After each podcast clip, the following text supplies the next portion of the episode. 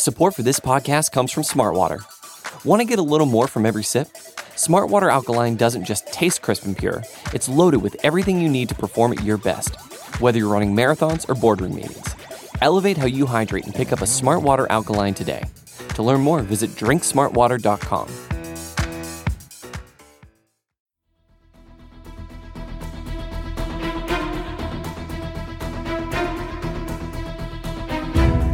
Bleeding Green Nation, and welcome back to another edition of Eye on the Enemy, powered by SB Nation and Bleeding Green Nation. I'm your host, John Stolnis. You can follow me on Twitter at John Stolnis. And coming up, we're going to talk to RJ Ochoa from the Dallas Cowboys SB Nation site, Blogging the Boys. He's also one of the hosts of the SB Nation NFL show. And we are going to take a deep dive into free agency here in the NFC East. Take a look at what the Cowboys are doing, the Washington football team is doing, and the New York Giants are doing. And we'll talk a little Carson Wentz as well. Uh, take you know get his thoughts on how the Eagles are doing in free agency. And uh, just so you guys are aware, at the time we recorded this interview, the Eagles had done absolutely nothing in free agency, and this was before they signed free agent safety Anthony Harris to a one-year deal worth five million dollars. Again, that's according to Adam Schefter. Now, this is a obviously the first big move the Eagles have made so far this offseason. It's a, a solid free agent signing. I know he's uh, just about to turn 30 years old, so for a rebuilding team, this is not a, a long term uh, building block unless he signs uh, another contract with the Eagles after this coming season. But uh, the safety room was in such dire need of someone with real talent there. And here's a guy who finished fifth out of 100 safeties, according to Pro Football Focus, since becoming regular starter in 2018, second out of 98 in 2019, and then kind of fell back a little bit last year, was 38th out of 99 safeties, according to Pro Football Focus. But uh, his 118.1 passer rating when targeted in 20 2020, according to Pro Football Reference, was much worse than the 44.2 mark he put up in 2019 or 58.1 in 2018. So clearly, he had a down season in 2020, which is likely why the Eagles were able to pick him up for the low cost of just $5 million on a one year prove it deal for him. This is a guy who has been a ball hawk at safety for most of his career, and with the exception of last year, has been a very productive player. So the Eagles are hoping for a bounce back season here from Anthony Harris. Harris did overlap with New Eagles defensive coordinator Jonathan Gannon while they were both with the Vikings. So again, he had a big season in 2019, a much a much worse season last year. Not sure what the Eagles are going to get. And again, this is not a long-term building block unless he has a great season and the Eagles decide when they have a little more cap room and the cap jumps up again next year that they want to keep him. And they certainly could do that, but that's also a little bit risky for a guy who's going to be going into his 30s here this season. So um, it's not a it's not a move for the long term, but this also does give the Eagles some a solid core of players on defense and this is a guy who will help you win a ball game or two this year. This is, I mean, with with Jalen Mills out the door and and Rodney McLeod's future in doubt, with his with his health situation completely up in the air, and the team never really recovering from losing Malcolm Jenkins last year. Here's a guy who will provide stability to the free safety position and maybe get a turnover or two for a defense that has been sorely lacking in the ability to turn to turn the ball over, to to take the ball away from opponents over the last few years. So this is a big signing. This is a really solid signing for the Eagles uh, under Howie Roseman. I'm impressed with this signing. I think it's a good one, but this is not something we talked about with RJ Ochoa on the podcast. And so when we were speaking, that had all happened before the Harris signing. So just as you're listening and we're talking about the Eagles doing absolutely nothing, keep in mind it's before they actually did something. And with that, joining me to talk a little bit about free agency and what's going on with the Dallas Cowboys and the rest of the NFC East is RJ Ochoa from Blogging the Boys, one of the hosts also of the SB Nation NFL show. You, of course, already follow him on Twitter, but if you don't, I mean, the off chance you don't, are at RJ Ochoa. RJ, thanks for coming back on Eye on the Enemy, buddy. How are you? I'm doing well, John. Always great to be with you. Great to be around BGN Radio, the second best podcast that uh, SB Nation communities offer. Of course, uh, is my obligation to say. Uh, it's been a while. I appreciate your support of the Phillies podcast, The Good Fight. I mean, obviously, it's number one, so I appreciate that. Yeah clearly what I'm talking about. Obviously, um, you know the Phillies are my two teams specifically for you, so uh, I'm happy yeah. to see the success that you're having there. But Uh, but yeah, I mean, all is well, and and it's been a while. Things have changed uh, a bit dramatically within the division, so I'm excited to talk about it. Yeah, Wentz last we spoke, um, Wentz himself uh, was still on the Eagles. Dak Prescott had not signed a contract, and um, you know the the sun rose in the morning and the moon rose at night. But you know things have gotten all turned around here over these last few weeks uh, since we last talked. Um, and so let's let's kind of dive into obviously the biggest news where you are, and that of course is Dak Prescott and the the signing of the contract extension. I got to imagine more than anything else, you're just relieved not to have to talk about it anymore. yeah, it, it really it was a bit surprising uh, when it happened the Monday before the tag deadline, and I really thought that they were going to go through with with the tag. I thought that they were going to maybe get something done, but that it would get you know come a little bit closer to the July fifteenth deadline. And so it was uh, shaping up to be a really frustrating week and a really frustrating couple of months. It, it is refreshing, it is pacifying. Uh, I know you had a tweet the other day, you know, telling me like, yeah, that's exactly how we felt. Um, I, you know, uh, we, we, we talk about this a lot at BTB, how, how Dak clearly won in the negotiations. And a lot of people say, well, why did you care? It's, well, the Cowboys could have spent a lot less money to, to accomplish this. And um, you know, we hoped that they would kind of learn from their mistakes uh, and approach free agency with a different vigor than they've kind of demonstrated over the last few years, but that hasn't exactly been the case. Uh, but still, Dak Prescott is a Cowboy, and it feels like they're overwhelming division favorites. And I think that's enough to help people sleep at night for now. Yeah, I mean, especially when you look at the quarterback situation, you know, the Eagles are going with Jalen Hurts, and who knows what Jalen Hurts is going to be, but it looks like Jalen Hurts is the starter next year. And then um, Washington has uh, brought aboard Fitzmagic, uh, Ryan Fitzpatrick, and we're going to get to Washington in just a second. And I guess it's still Daniel Jones in New York. I mean, it was a pretty nondescript season for him this year, but obviously Dak Prescott is by far the best quarterback in this division. But uh, t- looking at what the the Cowboys uh, are doing in free agency so far over these uh, over these first few days. I was reading a post on on blogging the boys, and um, it seemed as though the indications I was getting is that the fan base is a little bit underwhelmed with what uh, Dallas has done so far. Is that right?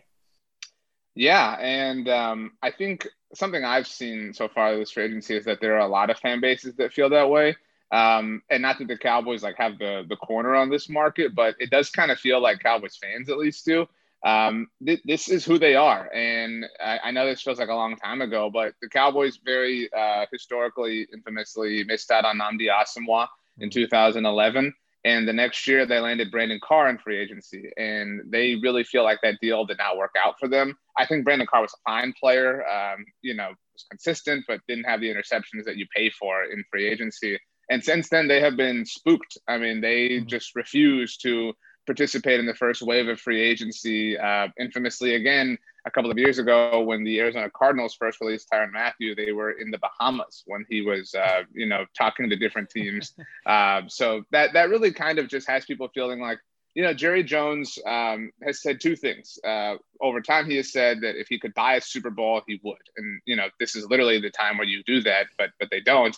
Um, and what's more is in the press conference where they announced Dak Prescott's contract with the world he said that you know when when he's tried to pay a bargain for something that that's typically what he's gotten. And in spite of that the cowboys sit out free agency. Mm. they pick up a couple of guys in the second and third wave and that's what they've done to this point. And and i think that you know since that Nnamdi you know point i think every team in the division has been active at one point or another. The eagles have, have been active a couple of different times. The giants had that um, you know, that Snacks Harrison, you know, type run they went on that was certainly mm-hmm. different in 2016. Washington has, has been players at different times in different capacities, but the Cowboys just don't want to. And and you know, they had one of like not they didn't have just one of the worst defenses in the NFL last year. They had one of the worst defenses of all time. And at the time of you and I talking, all they've done to improve that in terms of external additions is bring in two defensive tackles and one edge rusher in, in Tarell Basham. And so, I mean, maybe they have a lot of hope and faith in Dan Quinn, but I feel like that's misguided at this point. Well, and and the other thing too is I remember back to last year, the the Cowboys got a lot of praise for a lot of the uh, the the defensive signings they made late in free agency and and none of them worked out. And it's you, you can't just go back and look at just one year of, of things working or not working. But you know if that's the strategy you may hit on somebody. You may sure. get you but you there's also a reason why those guys linger for as long as they do. And and it turned and it really did blow up in the cowboys faces last year and was one of the reasons why the defense struggled as much as it did Yeah, I mean, last year there, I think Gerald McCoy would have been legitimate had mm-hmm. had he not gotten hurt on the first day of training camp, but obviously he did. But outside of that, Dontari Poe, Daryl Worley, Everson Griffen wasn't in free agency, but he was a right, free agent right. acquisition. Um, you know, none of them worked out. I mean, but but you're right. I mean, in years past, uh, lots of Eagles cast-offs: Nolan Carroll, Cedric Thornton, uh, Benson Mayowa, uh, Jeremy Mincey. I mean, like they are not, you know, Andrew Gachkar. I mean, like they they don't believe those are the dudes that they've brought in on the defensive yeah. side of the ball, and you know they spend first round picks on offense, and you wonder, well, how's their offense so good and their defense always so bad? I mean, it's not that hard to figure out. And um, it's you know the, the only guys that they've been linked to that, that kind of have name value were super obvious. They've been linked to Damontae Kazee and to Keanu Neal, who played for Dan Quinn with the Atlanta Falcons. And so it's it's a little troubling. In fact, it's extremely troubling how predictable they are and that they're predictably this born. Hmm. Let's look at um, some of the other teams around the NFC East, and I think one of the teams that's gotten some high marks in, in free agency so far is the Washington Football Team, the defending division champs. I, I you know, I the, the, move I love. I love the Curtis Samuel move. I think that's a really smart move for them. Uh, William Jackson's a good cornerback. I think that was a, a good move for them. I'm I'm less sure about Ryan Fitzpatrick. The only thing I'm sure about with Ryan Fitzpatrick is that he will shred the Eagles the two times they because he does that every single time he plays Philadelphia. So that's absolutely going to happen. Um, but what do you make of Washington's uh, free agency run so far? It seems like they're filling some needs with some actually some good players here. Yeah, and I think what's most concerning to me is that they've they've been able to land these these players in in a market that is lower than usual, which would suggest that that these players are buying into the culture there, and that mm. really wow. troubling. Like that's always been this. I mean, I, I know you're like I agree with you, but like that's always been this like assumption, right? Like they'll they'll be a disaster forever, and I think you know the Eagles ended up winning a Super Bowl obviously in this run, but that that is and so did the Giants to that, point. Like that is a grave mistake for the mm-hmm. Cowboys that they, they've had this and they still kind of have this this window where Washington is on the down, Philadelphia now on the down, the Giants still, you know, committed to Jason Garrett's offense with Daniel Jones. And so, I mean, I don't know how you can go dry in all of that, but somehow they have. I'm very concerned by Washington. I thought the William Jackson signing was impressive and very unlike the Cowboys in that they they said, okay, fine, our defense was really good. Let's keep adding. And that's that's mm-hmm. definitely not the Cowboys way. I, I'm really impressed with the Curtis Samuel edition. The other thing is I'm I don't I think it's strange when um, when like teams just relocate effectively, like all these Panthers flocking to Washington. Yeah, it's like, well, yeah. you know, you can't just take the whole unit there and, and expect it all to just be different. Uh, but still, I mean, Curtis Samuel and Terry McLaurin, um, now the second best wide receiver duo in the NFC East, obviously. Mm. Yeah, and I just, uh, I think you said something, and I, I agreed with you when it happened in real time with Washington winning a terrible NFC East this year, it really did help the rest of the NFC East in a way because it kind of forced Washington to punt their their hunt for a right. new uh, franchise quarterback for another year. And and you're thinking, oh, what are they going to do? You know, Tyler Heinicke played pretty well in the playoff game, but are you going to hitch your wagons to Tyler Heinicke after one pretty good playoff game? I mean, are you going to uh, are, are, you going to give it to? Um, I'm now blanking on the, the, the backup quarterback who came from Carolina, Kyle Kyle Allen, right? Oh. Uh, um, yeah, Kyle Allen. I yeah, was going to say it. Brandon. Brandon Allen's the punter. Yeah, Kyle Allen. Fighting Texas Aggie, Kyle Allen. That's right. Yeah, yeah. And so Kyle Allen is is still there, and now, but they, then they go and they and they bring in Ryan Fitzpatrick, and you know he's a guy who's streaky. You know he reminds me kind of a lot of Nick Foles in in that way. Like when he's hot, he can he can really do some damage, but he can also get pretty cold. He's got that gunslinger mentality, which is fine when it's working, but but not fine when it's not working. So, you know, how serious a threat is because I think it is Washington and Dallas are, are really the two threats to to you know in the NFC East this year with Philadelphia and, and New York still struggling a little bit. How much how much closer did Washington? Um, I guess Washington didn't narrow the gap; they won the division. But you know, how close are these two teams right now? You know, I think um, I mean that the the the biggest X factor there is obviously Dak Prescott and um, and how well he plays and, and how the Cowboys offense continues to soar.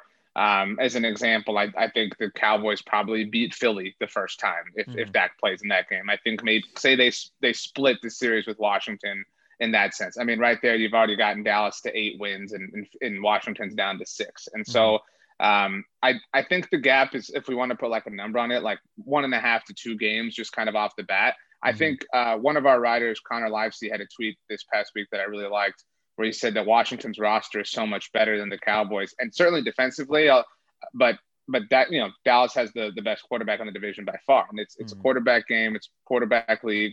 I think if if something we like to do at BTB every offseason is we build like the team of the NFC East, and we'll take a quarterback and a running back, uh, offensive line, defensive line, linebackers, and secondary. The only non-Washington units that I would take, I would take Dak over every division's quarterback or the, all quarterbacks in the division, and the Cowboys pass catchers. That's it. Mm-hmm. Like outside of that, like I, I mean Saquon Barkley, fine, but I mean running backs don't matter. I would take the whole Washington defense, and like that's just like you're asking Dak Prescott to play hero ball. And while I think he's capable of that, you know, the reliability of that versus an entire defensive group, I mean, it's just it's it's not it's not a fair fight in that capacity. And so I think the gap is closer just because of, of the statistical, you know, anomaly that it would have to take last thing um, about the NFC East, well, and then we'll uh, take a break before we continue here. Uh, looking at the Giants, you know, Devontae Booker uh, signed to a two-year, six million dollar deal.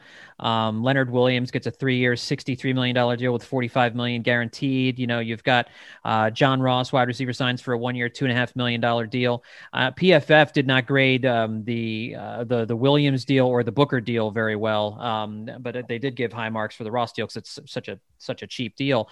Um, I still don't know what to make of New York. I still don't know what to make. I mean, obviously losing Saquon Barkley last year hurt them. I don't know how many games it hurt them because, like you said, running backs don't really matter. But mm-hmm. um, you know, with Daniel Jones, who is still a mystery, still an enigma here as he as he coming comes into year three, I, I still don't know what to make of the Giants and, and Joe Judge. You know, I mean, have are are they are they doing enough in free agency? It's, it's it seems like free agency's been kind of dull for for everyone so far here this offseason and maybe that's the salary cap i don't know but where, where are you at with the giants?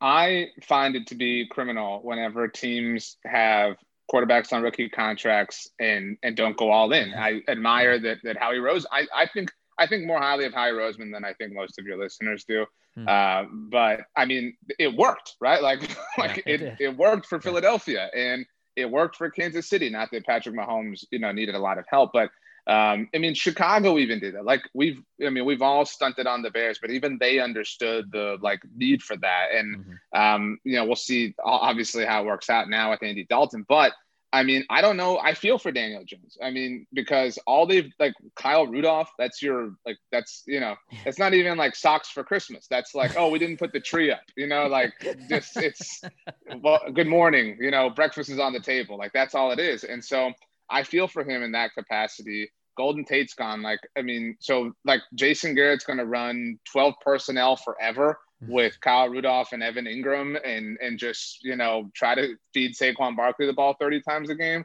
I mean, it's, it's a recipe for disaster. And that's the thing, like Jason Garrett's a fine man and an incredible leader and, and a great person, but this this has always felt doomed, and I think it, it, it, did doom in 2020. And so I'm thrilled that the Giants are bringing it all back. I do think that Daniel Jones, ironically, is kind of on that Mitchell Trubisky path where maybe maybe next year or two years from now we're talking about him backing up, you know, I don't know, Lamar Jackson or somebody, and he gets a chance to kind of sit on ice and chill and, and resuscitate his career. But but this is this has always felt broken, even the Daniel Jones thing from the moment they picked him. Let's take a quick break. When we come back, I want to ask you about some Eagles stuff, and we'll go around the NFL a little bit more uh, with RJ Ochoa coming up here on Eye on the Enemy. And we're back on Eye on the Enemy. So let me talk to you a little bit about the Eagles now, because um, we we still have not. Hopefully now, I guess it's never going to be. The door's never going to be closed on Carson Wentz talk, and I don't want to talk a lot about Carson Wentz on the podcast because he's gone. He's not. He's not a member of our football team anymore, and I'm still, you know, a little upset about that. I don't. I. I'm not like super upset that he's not in Philadelphia anymore. But it's it's disappointing that it all worked out the way that it did. And I don't know how much of the news conference you caught with the Colts. I don't know how much you heard him on with the Pat McAfee show today or whatever. But he's he's I think the quote that has got Eagles fans the most upset is when he talked about knowing or thinking for the first time that his time would be up with the Eagles when he got benched in Green Bay. And a lot of people mm-hmm. have taken that to mean the second he got benched, rightfully so, because he was playing poorly, he started looking for a way out. Is that how you read it? Or is there more nuance to it that maybe Philadelphia Eagles fans aren't really picking up on? No, I read it exactly that way. I think uh, I know I've said here with you before that that you know the Eagles. I don't want to say didn't do Carson Wentz any favors, but but they certainly um, they certainly exacerbated the aggression that surrounded him. And it's, you know, I I, I kind of hate the trope of this, but it is a different place to play, and you've mm-hmm. got to have different skin. You've got to be cut from a different cloth. And I think Jalen Hurts is he's he's that he's I think Carson Wentz is an alpha, but like Jalen is like an alpha with a capital A, hmm. and and therefore like able to withstand the you know the difficulties of playing in that place. And so I I don't think it has helped Carson Wentz's um, maybe not psyche, but ego that, you know, all of this happened and then that a playoff team that is highly regarded, whose front office is highly regarded, came calling, came to rescue him. I mean, it really does feel in his mind, I think, like he was wronged. And um, I think he's he's trying to say all of the right like it, it feels like he's gone back and studied every person who's been through this situation. Like he's taking, you know, plays out of the JJ Watt book, so to speak. Yeah. Um, and so it's I would be heavily annoyed. I, I think it's it's supremely annoying. And I think he's as a football player pretty entitled. Um, and I think I think he's convinced himself the small marketness of this all. It's it was Philly's fault. The fans, the culture, they willed this into existence, which may or may not be slightly true. I mean, whatever. Yeah. You know, I I think that I think Carson Wentz is the type of person who deleted Nick Foles from his contact list, who deleted Doug Peterson from his contact list, and um, you know, I, I also saw that he uh, he wasn't going to answer any questions about the Eagles in his introductory press conference.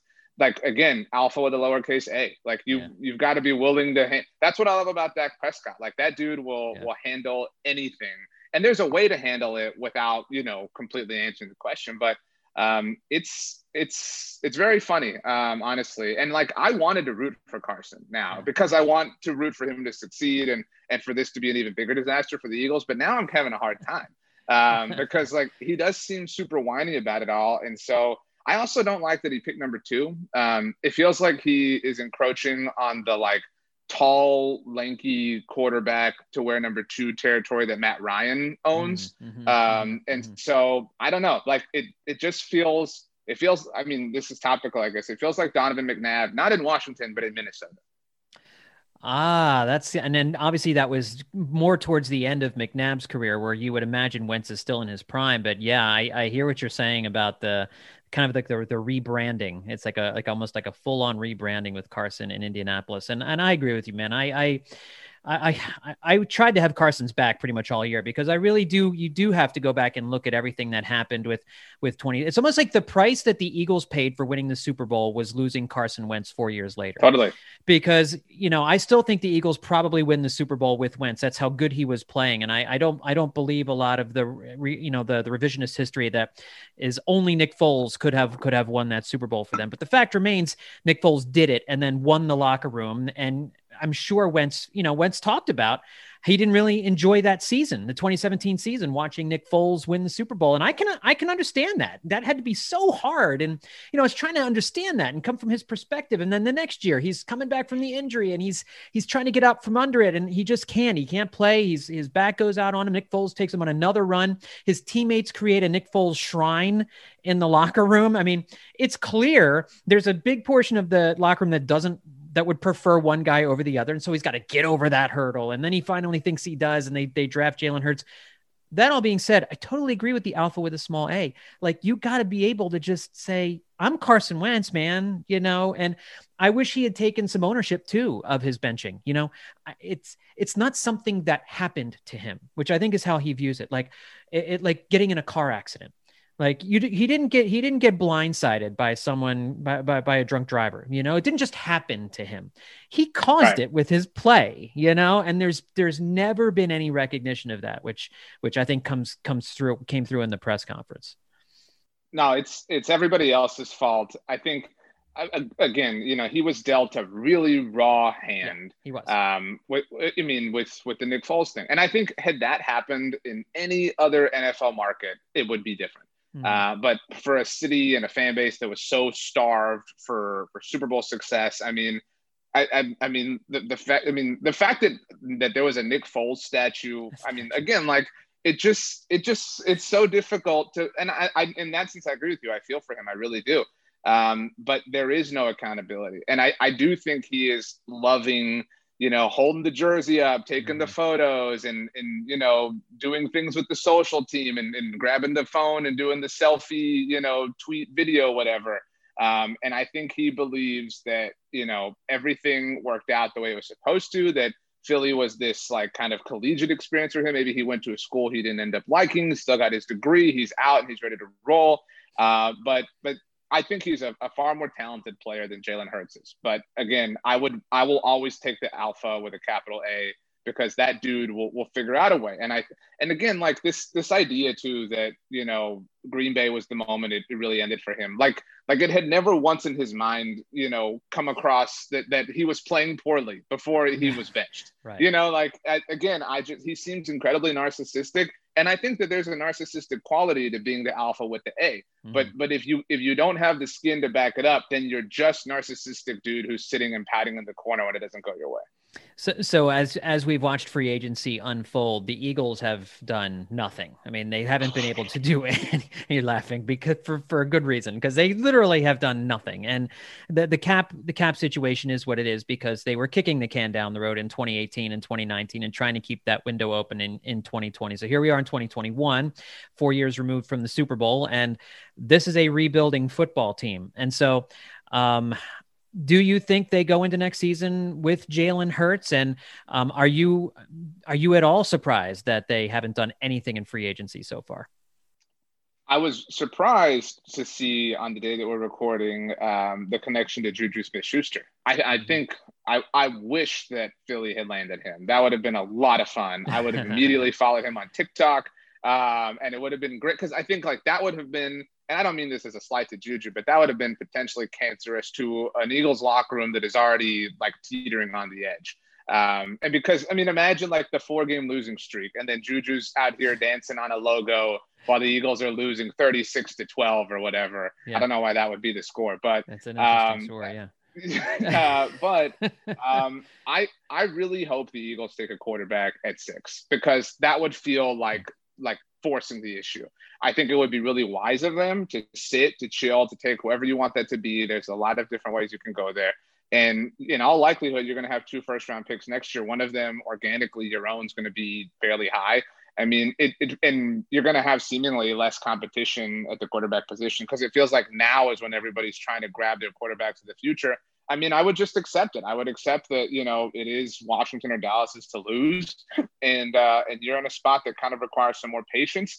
But I mean, I don't know that, that that's the Howie Roseman way. I mean, as much as I may or may not have some respect for him, if the Eagles draft a quarterback at six, I think that that sets up this cycle all over again, which mm-hmm. would honestly be kind of hilarious. It would be hilarious, and I wouldn't I wouldn't blame you for laughing at us if that were to happen. I I'm I'm I want to stay away from a quarterback at six and, and give Jalen Hurts a year to to see what goes on because they're going to be bad this year and they're probably going to have a chance to to take another quarterback next year and, and or move up. You're right if they have two first rounders if if Carson Wentz plays well in Indianapolis. So um, no doubt about that. And I guess the the other big rumor involving the Eagles this week and it was kind of uh, seconded almost I guess is how you would put it. Jason La Canfora had it uh, earlier this week is is the Deshaun Watson trade rumor which I wrote about for Bleeding Green Nation this week. I, I think that would be monumentally stupid.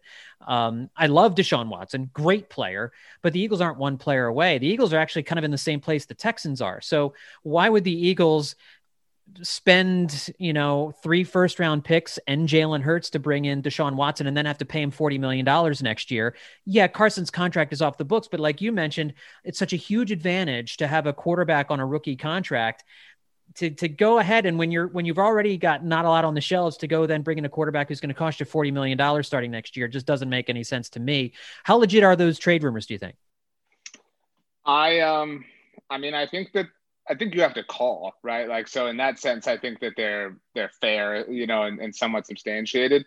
But I mean, and we'll see what happens with Deshaun Watson. Obviously, there's a lot to that situation right now. Mm-hmm. If if if I were the Eagles and if I if I wanted to go down that route, which I, I don't think would be wise, I I mean wasn't I, I I feel like I might be misremembering. Russell Wilson was like connected to the Eagles in 2012, or there was something there. Like I think you you revisit that. Like mm-hmm. they're clearly willing to listen to offers, and I mean that changes. And he's again not the best locker room presence himself, but that changes who you are. That gives you a shot now. Um, and I think Howie Roseman, again, for all his faults, is a fairly creative general manager. So if you're going to do something, that's the route. I think that that if you if I'm up against the wall, I have to pick one. I'd, I'd rather go um, that particular avenue. But but yeah, I think either either one of those things are just like Um, it reminds me of like um, you've seen Jingle All the Way with Arnold Schwarzenegger. A long time ago, but yeah. Right. The, the whole point of the movie, is looking for this Turbo Man action figure for his son for Christmas. Yeah. And, and every store he goes to, they're sold out, but they have all of his sidekick. Um, his sidekick's name is Booster. And so, like, um, nobody wants the Booster doll. And, like, right now, not that Russell Wilson is a booster, but, like, that's not what the Eagles need, you know. And I understand that it's tempting. Um, but, I mean, this, a lot had, like, time has to happen sometimes. Mm-hmm. Sometimes you have to separate yourself. You have to put distance between, you know, point X and the future. And I think that's what the Eagles need. They need time to heal. This like it's not even like the the scar is fresh. Like the scar started to heal, and then the Carson Wentz thing just like ripped the scar open and poured salt all in it. You just have to let it sit. Like it's it's like when I mean I'm not like a world class athlete, but like when when people that are like break their leg or something and the doctor's like you literally can't do anything you have to sit on the couch and they have a mm-hmm. hard time struggling with it i think right now you need rest relaxation and lots of fluids well i think we do our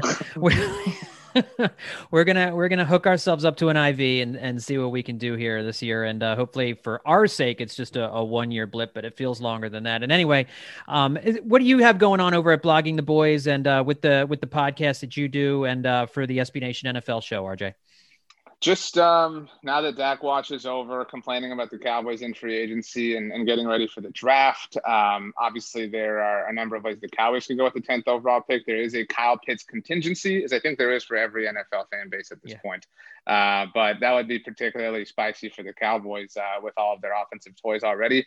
Uh, but yeah, we're uh, we're trying to do a lot of stuff on YouTube this off season. So the Blogging the Boys YouTube channel is there. Uh, we do some live streams and different discussions and stuff. And um, I'm really fascinated to kind of dig into the new TV deals thing. And I am a DirecTV customer myself, uh, not a free ad, but I'm potentially excited about a future where I don't have to have DirecTV. And so um, honestly, and, and maybe this is a, a great place to kind of feel my question. I'm looking for like some some stuff to just kind of chill right now. While every, I'm hoping everything chills, I'm thinking about watching the Snyder Cut. Thinking about watching uh, what is it, Falcon and the Winter Soldier. Yeah, I want to see uh, that. So yeah, I mean, checking all that stuff out too.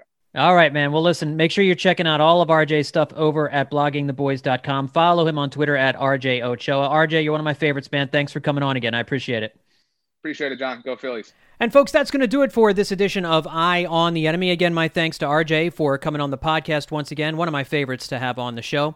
Folks, don't forget to leave a rating and a review at the Bleeding Green Nation podcast feed on Apple Podcasts. And uh, let us know what you think of this particular show, Eye on the Enemy. Would love to hear your thoughts and anything you'd like to see me do on the podcast, uh, as long as it doesn't involve me dressing up in anything weird. Um, and uh, don't, don't forget to continue coming back to bleedinggreennation.com every single day for the latest Eagles news and rumors and what will probably be a slower offseason, but we're also getting ready for the NFL draft here, which is going to be a huge one for this football team. So we will have every rumor, we'll have every little nugget, we'll have every bit of analysis coming your way, both at bleedinggreennation.com and on the Bleeding Green Nation podcast feed. Thanks everybody for tuning in. I'll talk to you next time here on Eye on the Enemy.